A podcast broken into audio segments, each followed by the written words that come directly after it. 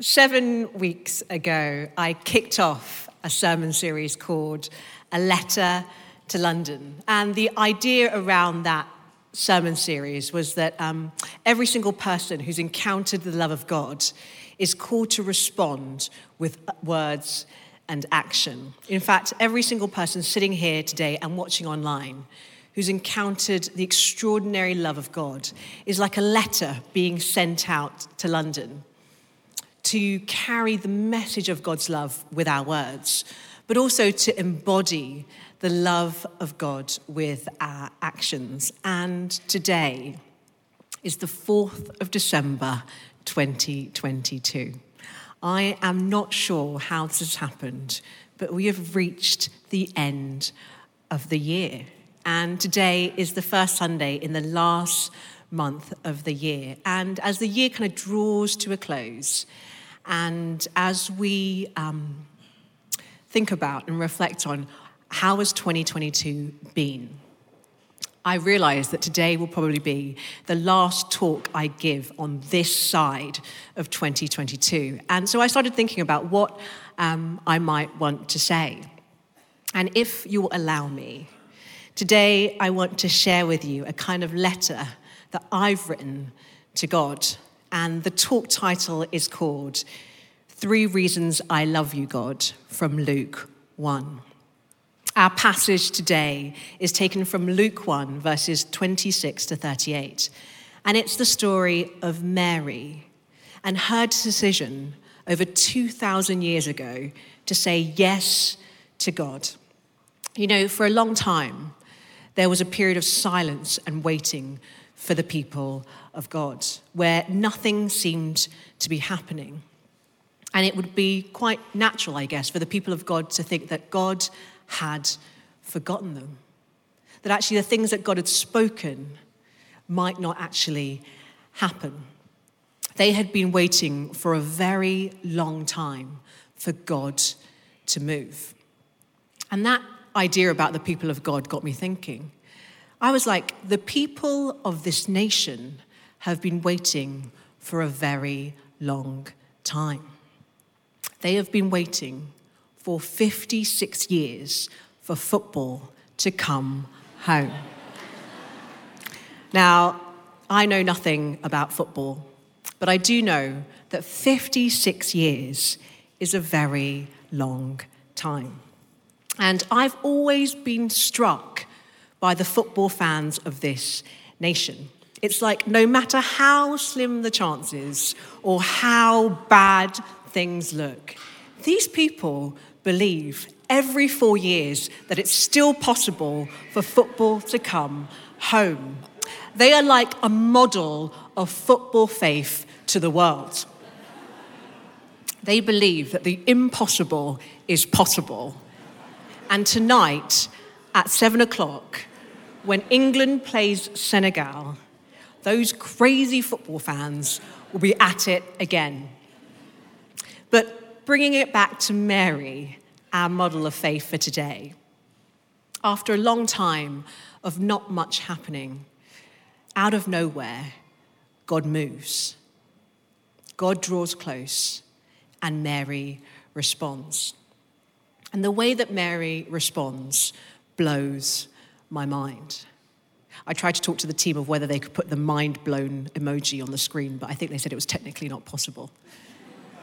when God moves, when God draws close, Mary responds with honesty, with humility, and with her heart. And I'm going to read to you now from Luke 1, verses 26 to 38. In the sixth month of Elizabeth's pregnancy, God sent the angel Gabriel to Nazareth, a town in Galilee, to a virgin pledged to be married to a man named Joseph, a descendant of David. The virgin's name was Mary, and the angel went to her and said, Greetings, you who are highly favored. The Lord is with you. Mary was greatly troubled at his words and wondered what kind of greeting this might be. But the angel said to her, do not be afraid, Mary. You have found favor with God. You will conceive and give birth to a son, and you are to call him Jesus. He will be great and will be called the Son of the Most High. The Lord God will give him the throne of his father David, and he will reign over Jacob's descendants forever. His kingdom will never end. How will this be? Mary asked the angel, since I am a virgin. The angel answered, The Holy Spirit will come on you, and the power of the Most High will overshadow you. So the Holy One to be born will be called the Son of God. Even Elizabeth, your relative, is going to have a child in her old age. And she who was said to be unable to conceive is in her sixth month. For no word from God will ever fail. I am the Lord's servant, Mary answered. May your word to me be fulfilled. Then the angel left her. So, three reasons I love you from Luke 1. Reason number one I love you, God, because you favor the hidden. The world feels like it's changing right before my very eyes. And this year, one question I've been wrestling with is do I like remote or in person? Do I like working remote or do I like working in person? Do I need to show up to that event remotely or in person? Can I do that thing online or am I going to have to show up in person? And I've come to realize after much wrestling with this question that when it comes to the best things in life, in person is probably better. I mean, you might go on a dating app online to meet someone, but eventually you're going to want to meet in person. When I think about Christmas Day this year, I think of what I want to do, and I don't think I really want to log on to Zoom online if it's possible. I want to be up close in person, particularly after the kind of Christmas we've had for the past few years. And actually, this year, I will be here at Brompton Road in person on Christmas Day. So if you're free and you're able, you are so welcome to come and join us here this year and celebrate Christmas together. You know, God is a God who is not remote and distant, but he came to be with us in person. That is the message of Christmas in a nutshell. God is with us. You know, God could have entered into human history at any time, at any point, at any place, and at any particular place. He could have chosen to enter into the world through power, through prestige, and through privilege, but he didn't. He chose to enter during the sixth month of Elizabeth's pregnancy in a town in Galilee called Nazareth and he sent a messenger to a poor, unwed, young female teenager from a minority group called Mary. And the message to Mary is this You are highly favored. God is with you. Don't be afraid because you have found favor with God. So, what does this tell us about God? Well, it tells us that God favors the hidden. You know, God turns everything in our world upside down. He is a God who is aware of the details and the circumstances in our lives. And He especially loves those who are hidden and considered nobodies in our world. I am a nobody who is loved by somebody. And because that somebody is God, everything is going to be okay. We are all very ordinary and broken people who are loved by an extraordinary God. And if today you feel hidden, forgotten, and unseen, I want to tell you today that God has not forgotten you. God loves you and he sees you. I love you, God because you especially love the hidden. Reason number two I love you, God, because you lift up the humble. You know, humility is probably the number one quality that God is looking for when He often chooses to use a person. And it is the most beautiful quality, in my humble opinion. When you listen in on this conversation between Mary and the angel, the angel tells Mary what's going to happen that she's going to give birth to a son. She's going to call him Jesus. He's going to rule and reign on the throne forever, and his kingdom is never going to end. You know, others might receive a message like that, and it might go straight to their head. They might say, Yes, that is my moment. This is the moment where I'm going to be the star of the show. In fact, it's probably a moment a bit like every Chinese tiger mother. This is my moment for my child to shine. But Mary's response is a bit like this I don't know. And then followed by a, Are you sure? And then lastly, she says, I'm yours. Whatever you want me to do, God, I'll do.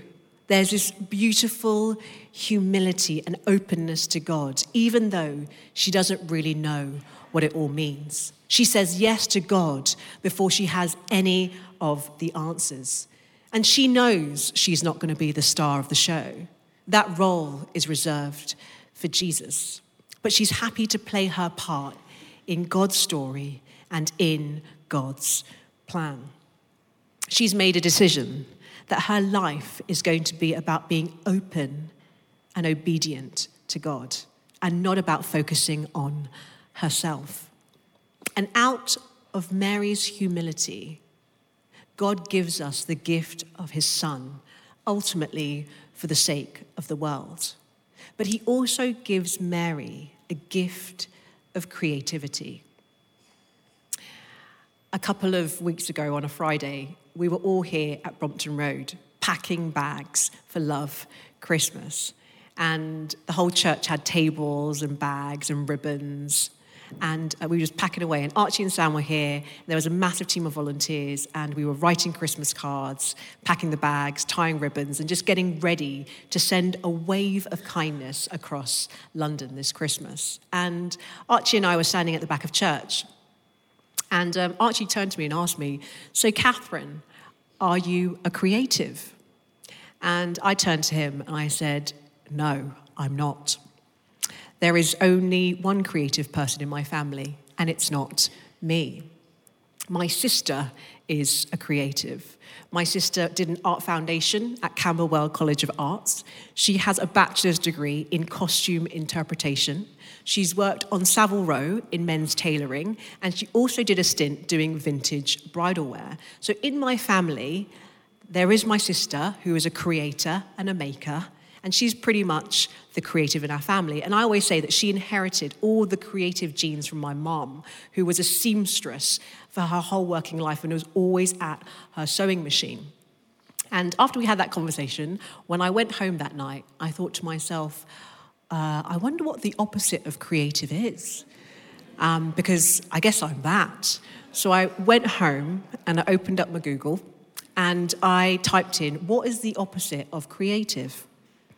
And to my horror, the interwebs told me that the opposite of creative is destructive. so, Archie, I'm sorry. I am a creative because I definitely don't think I'm destructive. You know, the creative has been defined as just having the ability or the power to create something new or imaginative. So, if you make anything new or you've come up with a new idea, you're technically a creative. I was thinking, oh, like if you can bake a cake, you're creative. And someone said to me, even if you can create an Excel spreadsheet with particular macros, that is an act of creativity. And I, um, I said, I will ponder that one and I'll let you know what I think. But a little bit later on in Luke 1, from verses 46 to 55, Mary writes a song. she's a songwriter, and she's a creative. And I think it's because she's filled with the Spirit, and the Spirit gives her this gift of creativity. And I kind of think it's in like an Adele moment. She starts to break out into song. And actually, she writes the first ever Christmas carol in human history. And she sings this My soul glorifies the Lord, and my spirit rejoices in God, my Savior for he has been mindful of the humble state of his servant. His mercy extends to those who fear him from generation to generation.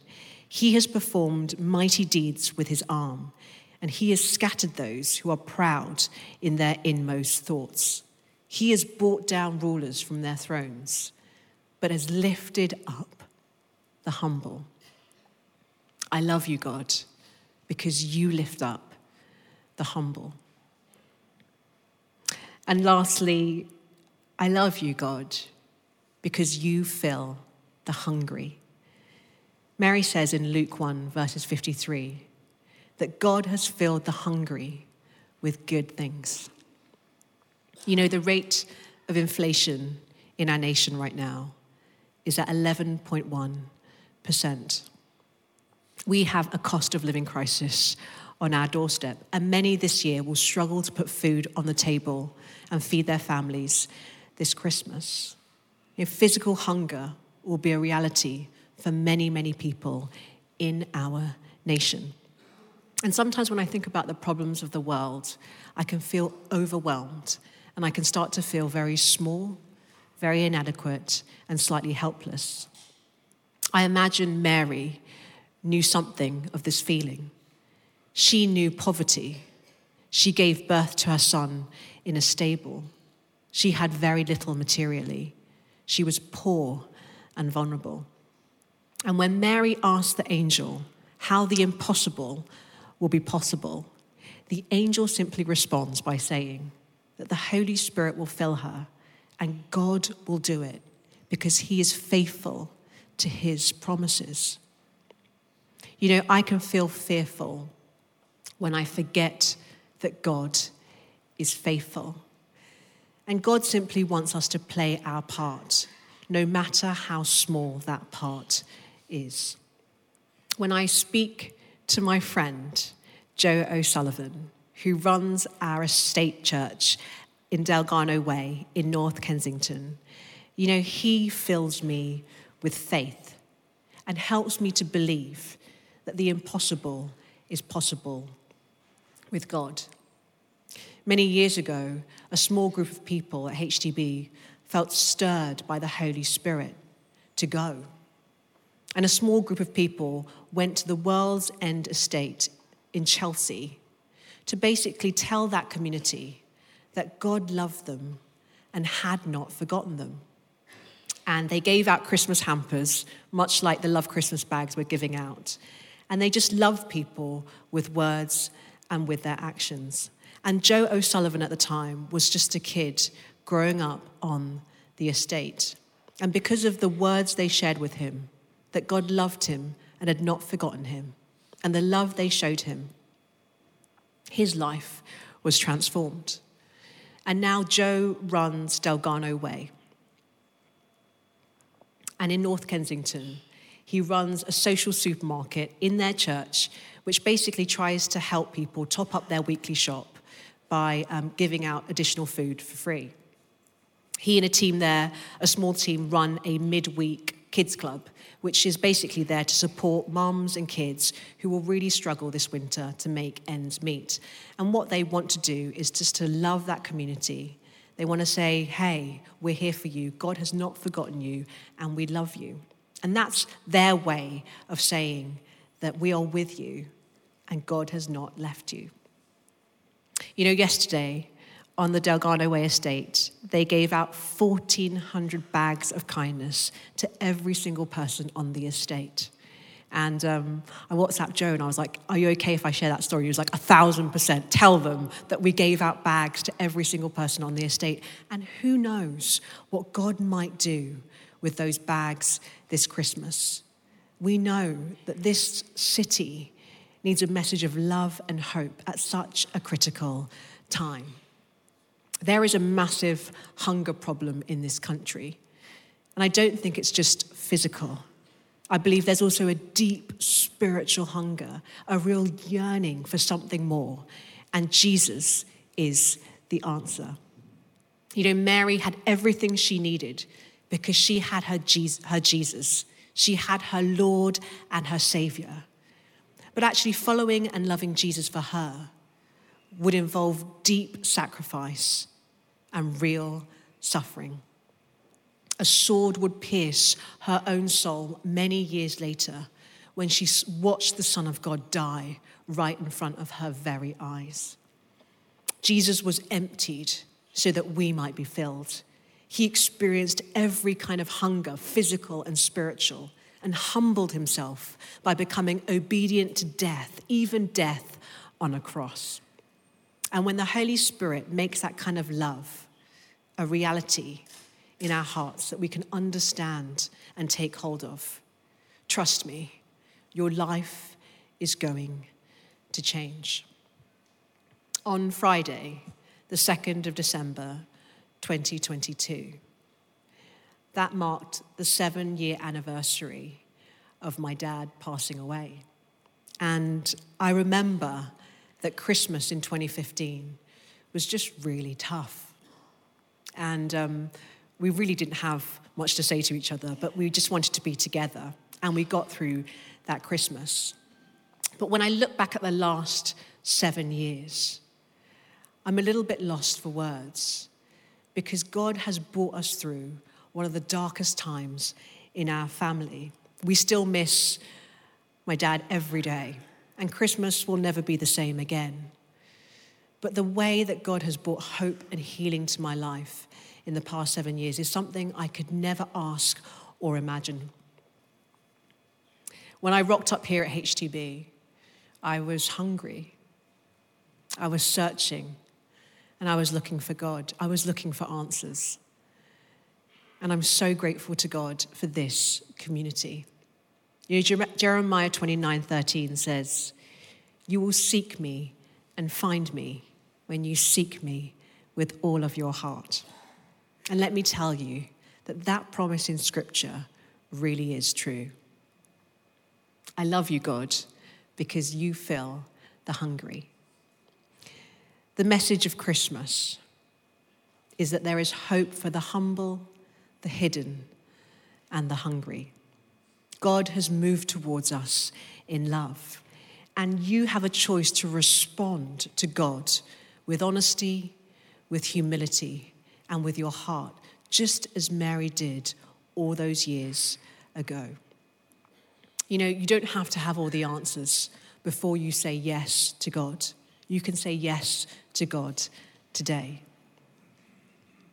I said that the talk was called Three Reasons I Love You from Luke 1. But there is a fourth reason, and it's not from Luke 1, but it comes from my heart.